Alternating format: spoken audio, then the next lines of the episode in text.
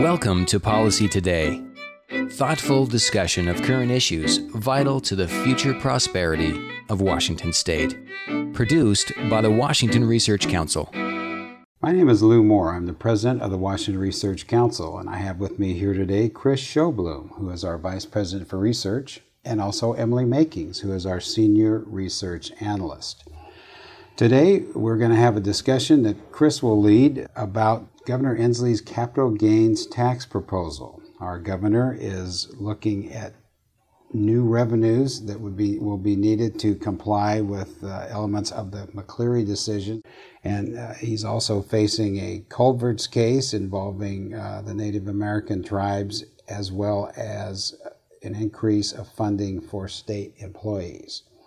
So there's some pressures on the governor right now, Kriss, and he's looking for some new revenues. He's also, uh, I heard him say the other day when I was down in Olympia at a luncheon that I attended, that he's looking for some Washingtonians to participate a little more fully in terms of providing revenue for the state. So, what's up with this capital gains tax proposal? Well, a lot maybe not so much. The, it's a fairly complex proposal um, have major impact on the state if it was if it wa- was to be enacted. Uh, basic uh, provision of the tax. Um, the tax applies to natural persons. That's the term from the from from the bill. It does not apply to corporations. So it's uh, it's on individuals. Uh, the base of the tax, those are the, the elements that are, are subject to tax, are certain, explain what I mean by certain, long term gains reportable by individuals for federal income tax purposes. This would include any um, gains that the individuals enjoy through partnerships, limited liability companies, S corporations, and trusts to the extent that these gains are reported on the individual's federal return. Okay, so let me stop you there and let's recap a little bit. So it does it applies to people, yes. not corporations. That's right but partnerships, eh, which can include uh, when they're in the form of a limited liability corporation or an S corp, where there's a pass through of yes. income. If, it, if, that passes through onto a line of the individual's income tax return, then it is that's, fair game. That's right. So okay. if, if that, that um, capital gains that the federal government would tax through the federal income tax on corporations will not be picked up by the state tax, but business gains that would be passed through to individuals and would be taxed at the individual level by the federal government would be picked up. Okay. The rate, uh, proposed rate is 7%. Unlike the case with the federal um, capital gains tax, and, and also I think as, as is unlike what is done in most states, unused losses in one year will not be carried forward to off, set gains in future years uh, under the, the Washington proposal. First, collections under the tax would be received by the state in April of 2017, and these would be taxes on gains uh, enjoyed in uh, calendar year, federal tax year 2016. So if you're a business person that has uneven performance, that's not going to make any difference. If you have a big gain in one year, then you pay a lot of tax. If you have a loss in the other year, you have a loss, but you can't even those things. You can't out. even those things out. No you income might, averaging. No income averaging on that through, um, but you you know you may be able to postpone taking losses until you have a chance to offset it against a gain. So there'll be some attempts to manage manage that but it's um, it'll be imprecise. So, you know, for in real case, you know, we just in the Great Recession we had this huge crash in stock prices, and uh, people lost a lot of money. And if you're forced to sell at the bottom, you had a huge capital loss that was of no immediate tax value to you. For federal returns, you could carry those forward into the future and offset future gains. For, under the proposed Washington state capital gains tax, that kind of carrying forward would not be possible. Okay. We're talking about capital gains. So, what are what kind of gains are capital gains in terms of this tax? So, the the bill uh, kind of specifies broadly what gains will be um, subject to the tax for Washington residents. Before, before we go any farther, and what was that bill? What's the bill number? Oh, bill that? numbers. There, there, are two bills. Uh, the bill in the in the House, which is 1848, and there's a companion bill in the Senate, 5699. So for Washington residents, gains on the sale of real property that is located in the state, that's real estate, houses, da da, would be subject to the tax. Regardless if it's your home, or it's Regardless the of first time it's- you've it's- sold it, or Yeah, if you're low income, Yeah, or it's just, it's things? just all, we'll, we'll get, there some exemptions that come into play a little bit later, but it's still, all, any, any kind of re, real estate sales is potentially subject to the tax. Personal property, tangible personal property, a vintage car, a um, painting, and so forth, is subject to the tax. Gains on, on, on sales of such property is subject to the tax if the property is sold in the state. Such tangible property, personal property, sold by a Washington resident out of state will also be subject to the tax so long as the uh, property was present in the state at some time during the year in which it sold. So if you have a real nice vintage car that you take down to Portland and sell, you're going to be subject to tax. Sell immediately, you'll be subject to tax uh, on it. If you take the car down to Portland this year and sell it next year, you won't be subject to the tax. Oh, would that I was in that position. Additionally, uh, gains from the sale of intangible personal property, think stocks and bonds, is subject to the tax for Washington residents no matter where the property is located or sold. Okay, so if I have a mutual fund and it starts cranking 18%, and I think I want to take a gain uh, out of that mutual fund, the state is going to tax that. Uh, The state is going to tax that. Okay. Then uh, for non-residents, non-residents will also be subject to this tax. But for non-residents, the tax applies only to gains on real property located in the, in the state and gains on tangible personal property sold in the state. So we really are, are um, looking at, um, at transactions where there's a physical presence in the state for the non-residents. Okay, so does that mean if I purchase a financial instrument from a bank located here, or that's what they're talking about? No. What does that mean exactly? So, so first of all, it, there is no tax applied to non-residents for intangible property. Okay. So it only applies to tangible property. So to go to my example, if, if you're an out-of-state, you're a non-resident who owns a vacation home in the state, mm-hmm. That would be subject to the tax. Okay. If That's a you- snowbird alert, alert at this point. Then. Yes. Is that what you're saying? Well, it's it's a fun. It's if there's somebody who's not coming here to escape snow, they're probably coming here to to get rain. So I'm not sure what we would call them.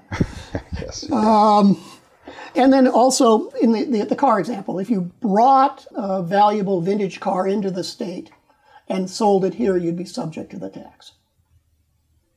Um, okay. The bill calls all of these capital gains that are subject to the tax Washington capital gains. So, are there any exemptions to the bill? Yes, tax? there are. Several, I'm sure, that are going to be very close to your heart. Uh, but, but the first basic exemption is a personal exemption of $25,000 for individuals, $50,000 for couples. So the first $25,000 of your capital gains just escape tax. It's only the amount about that that do it. Second set of exemptions worth talking about, I think, that are important for people, are exemptions for personal residence, your own home, uh, main residence, not not vacation homes. Um, so first, it, it incorporates the what is now the standard federal exemption for the sale, sale of a home. Uh, so for a, a home that has been lived in for, that been owned for at least five years and lived in for two of the immediately past five years, the uh, first 20, uh, $250,000 of the home value for individuals and $500,000 for couples uh, is exempt from the tax. In addition, the, the bill provides a uh, full property, uh, pull, a full exemption for property that has been owned uh, for 20 years and lived in for 10 of the of these 20 years. So you've got that, that uh, residential exemption. There is a, an exemption for property sold to government under the powers of eminent domain. If the state comes to you and holds a gun to your head, head and says, you must sell that property to us, well, then at least they're not going to charge you capital gains on that. Nice of to think of that one. That's, that's a nice, that's kind of nice. Assets that are held in IRAs, 401ks, those sorts of retirement accounts, the, any gains, uh, capital gains in those accounts will not be subject to the tax.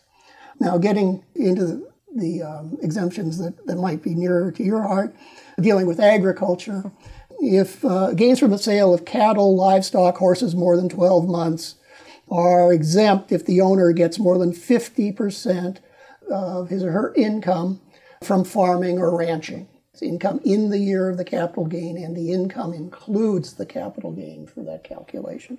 And additionally, the um, gains from the sale of agricultural land will be exempt if the owner has materially participated in the operation of the land during the previous 10 years. Timber sales are exempt a lot of times when, when, when landowners, forest landowners, cut timber and sell it, that's treated for federal tax purposes uh, as a capital gains, and those gains will not be subject to the tax. And then finally, property used in the trade or business of the taxpayer is not subject to the tax if that property can be depreciated under the federal tax code. Okay. Uh, that'll actually be important when we get and talk about real estate. Yes, it will be. Okay, so uh, we have an ongoing debate in the state about our taxation, uh, whether we are taxing folks in the right way or not. Our listeners know that there has frequently been and continually there is some drumbeat for us to have an income tax, which we are one of, I believe, five states that does not have a state income tax. So my question is about this capital gains tax. Is it really an income tax? Well, it smells like one to me. A narrow income tax on just um, a subset of, of, of income that you could potentially tax. But the bill itself describes it as an excise tax, not an income tax. And the excise tax imposed on the privilege of selling or exchanging long term capital assets or of receiving capital gains. Now, there's a reason for this. The bill writers are trying to walk a fine line that was drawn in 1933 by the Washington State Supreme Court. In two cases. Um, in the first case, a little bit of background.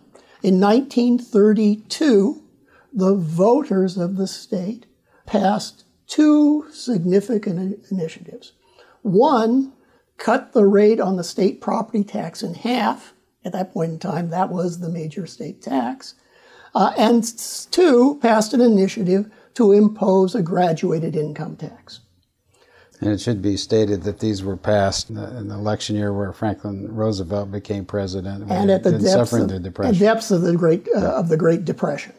There was tremendous fiscal distress from the property caused on individuals by the property tax, and uh, so the, um, the income tax was immediately challenged as unconstitutional, and it was suspended by the district court that, that heard this.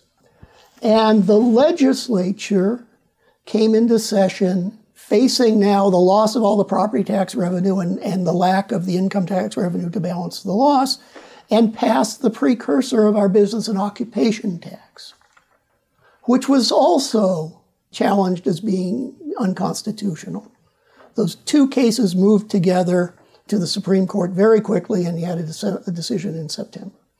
In the income t- uh, tax case, the Supreme Court ruled that income is property and that all of the constitutional constraints on the taxation of property applied to the taxation of income. Specifically, the state constitution requires a property tax to be uniform, and the graduated income tax was not uniform. So the income tax was thrown out. Just to clarify that point, Kriss, so they were saying that a tax that is what we call today progressive, that taxes wealthier people at a higher rate than less wealthy people, is not allowed. Is not allowed. It would, would violate the uniformity provision on property taxes. Okay. That's what they felt. But in the case of the B and O tax, the Supreme Court ruled that the B and O tax was not a tax on business income, but rather it was a tax on the privilege of doing business in the state. And that as such, it did not run afoul of the Constitution. So we see in the case of the, uh, now in the case of this capital gains tax, they're phrasing it as, uh, framing it as a tax on the privilege of receiving capital gains and hoping to fall under the precedent of the B&O tax and avoid the precedent of the, uh, of the income tax. So, do you think, uh, in, in light of these earlier decisions, do you think the court uh, is going to buy this capital gains tax as a legitimate form of taxation for our state? This is not my area of expertise. I have opinions on this, but they're, Uh-huh. they're not, it's not appropriate to share them because they just they don't matter very much. But one thing that's certain is that if the bill passes, it will be in the courts. I think, I think we can count on that. Emily? So are we right to assume that people would be able to deduct tax payments that are to Washington from the income on their federal tax return? This is not clear. Today, only a limited set of taxes are deductible. Specifically, income taxes are deductible and property taxes. Excise taxes in general are not, not deductible. If the federal government looks at the IRS looks at this and says it's an income tax, then the, it would be deductible. If they actually take the bill on its face and, and decide this is not an income tax, it is an excise tax, then it would not be deductible. So I think, you know, it's like the authors of the bill are kind of hoping to have it both ways. Uh, they want the courts in the, the state courts to rule that it's not an income tax, but they want the federal government to rule that it is. So they're counting on the adroitness of the Attorney General's office, I guess, when they go to defend these actions. Yes, should they, yes, should yes. they become law? Okay. So, how much revenue would this tax raise if it should be enacted? So in the first year, for um, fiscal year 2017, um, the fiscal note on the bill estimates revenue of, of, in round numbers, $800 million. In the following two fiscal years, uh, fiscal year 18 and fiscal year 2019, which together make up the 17, 2017-2019 biennium, the estimated revenue is uh, 1.8 billion in round numbers. And to put that in, excuse me, Kriss, but to put that in perspective, just for everyone to follow along, that would be 1.8 billion out of what? About 40 billion? roughly? Yeah, about 40 billion, I think, when we get to that to that biennium. Okay. maybe a bit less. But they um, uh, say that there would be, uh, based on uh, past federal tax returns from uh, Washington residents, that there would be about uh, 32,000 taxpayers that would be affected by this. And they've indicated um, in public testimony that much of the revenue from the tax would come from just a thousand taxpayers. Um, but because vo- capital gains are so volatile, it's hard to have great confidence in uh, in how much revenue this will come in two or three years from now. How volatile are they? Uh, it's hugely volatile, hugely volatile. I've, I've looked at the at reports on federal returns from the state of Washington, looking at Washington residents who, remember, that's not complete the complete universe of, of individuals are going to be hit by this. Uh, that the total capital gains reported by Washington residents fell by 50% from 2007 to 2008. And then from 2008 to 2009, it, it fell by another 50%. So you know, have to remember you don't add those two 50% together, you kind of multiply them. So it's a, between over the two year period, it's a 75% drop in, in capital gains. The next years we saw gains of, from now the lower base, uh, 39%, 13%, and then 91%. But with all of those gains, in uh, that mo- last year there, 2012, the total level of gains was still less than you'd seen in um, in 2007. So it's hugely volatile. And, and, and I should say, as an aside, on top of that, I'm looking at the total value of capital gains, and I'm not accounting for the um, standard exemption that people get. And when you factor standard exemptions in, what remains should be even more volatile than the total. So the council has called attention to this issue before uh, because there's been talk about an income tax being a more stable Yes. uh, source of revenue than uh, the, the sales tax and other forms of taxation. So that is not so, correct? Well, this is the most unstable portion of income. So it would, a capital gains tax by itself would be more volatile than a, a full income tax. But on top of that, what we've seen, the national studies have shown, is that since 2000, capital gains have become a greater share of the income tax, and income taxes are now more volatile than sales taxes. So, uh, based on past past history, you might be able to argue an income tax could be more stable than a, a sales tax. But I have recent history that um, uh, does not show that. Okay.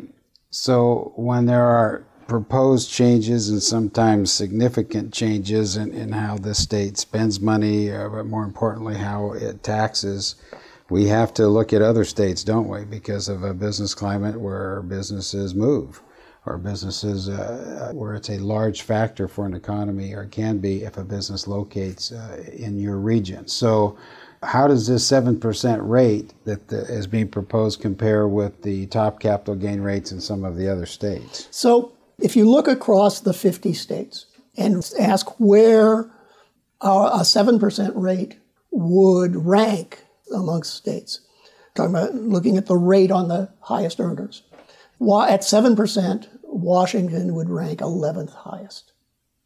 Now, it turns out that the highest rate in the nation is the 13.3% in California, which applies to, to incomes over a million dollars. Uh, and, and the second highest capital gains rate um, would be the 9.9% in Oregon. So I guess one could say we would have the lowest capital gains tax on the left coast, but that's uh, that's not saying much. Cold comfort. Cold comfort, exactly right. To loop back to two things I'd, I raised earlier. The Washington tax as proposed lacks a provision to carry forward losses.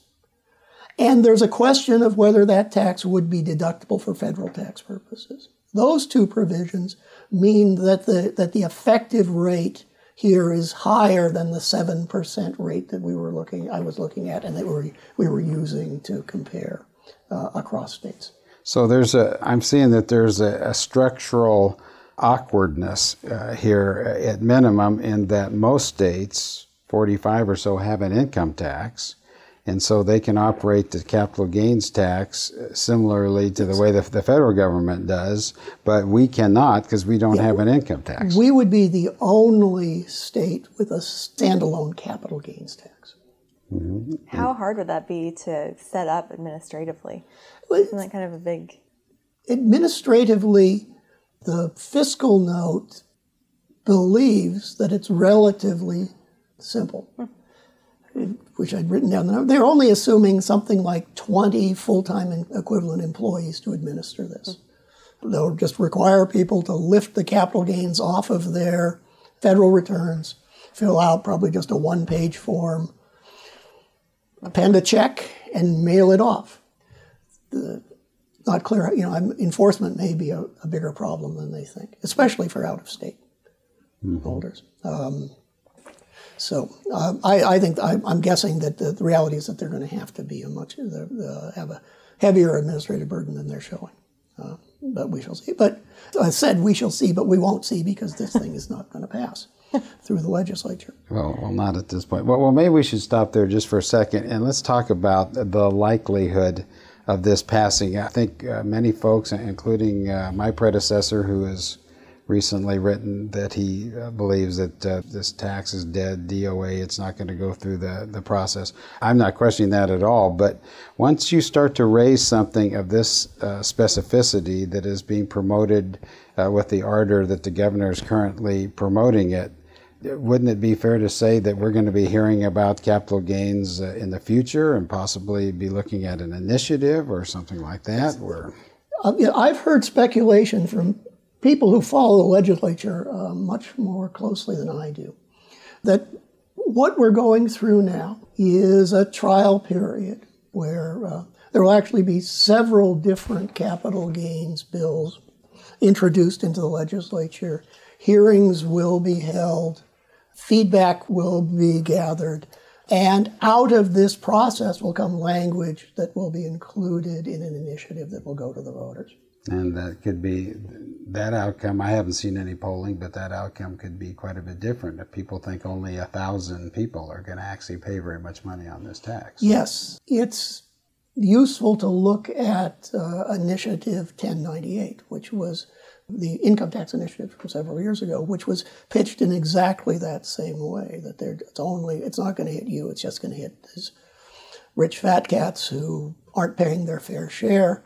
And it started off with very high approval ratings in the polls, but ultimately it failed, at least in part because the, um, the population as a whole voting population as a whole saw this as the first step to a broader income tax. Uh, and I think a case uh, campaign on a capital gains tax would turn on that issue. Mm-hmm. Sure. So, if a capital gains tax were, were to be implemented at some point, how would it affect the state's economy? So, I, it, I think it would. Uh, one thing's pretty clear: it is it would raise the cost of capital for real estate development. Most of the, um, for real estate development, um, uh, much of the investment in that takes place through limited liability companies, partnerships, and such, so that the real estate properties, when they're sold, to the extent they're owned by, the capital gains from that would flow through to individual uh, tax returns. There was that provision about depreciable property used in a business or trade being exempt, but uh, in many cases, the IRS uh, has ruled that investment in real estate is not a business or trade. And so that provision would, because it's qual- because of the qualification to business and trade, would not apply, I believe. But this will be subject to interpretation. Uh, so by uh, imposing this tax on real estate development, it will ultimately cause rents to rise for office properties, manufacturing space that's rented out, and for apartments. So that's going to be a cost. The second thing that's going to happen is, is that some individuals who have large capital, large exposure to this tax will move from the state. Now, know, there's a relatively small number of people with large exposures, but for them, it's, it really matters. You're probably small enough number you won't see them in the migration statistics, but it matters.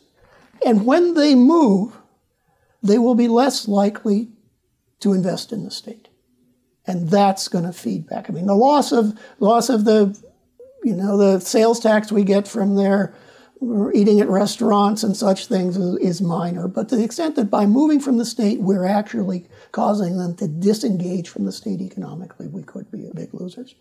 Second thing that will happen is that some investors who live in and invest in this state will decide to avoid paying the, the capital gains tax by not taking capital gains. They'll hold on to investments, they won't turn them over. And by holding on to old investments uh, and not turning them over, they're cutting off funds that would otherwise be used to fund new investments. It'll hurt our startup uh, community and it will make the economy of the state somewhat less dynamic. Okay. Well, this is one that we need to watch, and uh, I think it's pretty obvious from what you've told us, Kriss, that this is complicated enough that there's probably going to be some unintended consequences should uh, should it prevail. Should this uh, methodology of taxation prevail in some way in the state? So uh, I guess we will just stay tuned, see what happens next. My name is Lew Moore. I'm with uh, the Washington Research Council. I'm its president. Pleasure to be with you today and uh, appreciate the work and efforts of Kriss Sjoblom, who's our Vice President for Research, as well as Emily Makings, who is our Senior Research Analyst, who joined us today. Policy Today is a production of the Washington Research Council, dedicated to providing timely, credible research and policy analysis supporting economic vitality and private sector job creation. For more information, go to researchcouncil.org.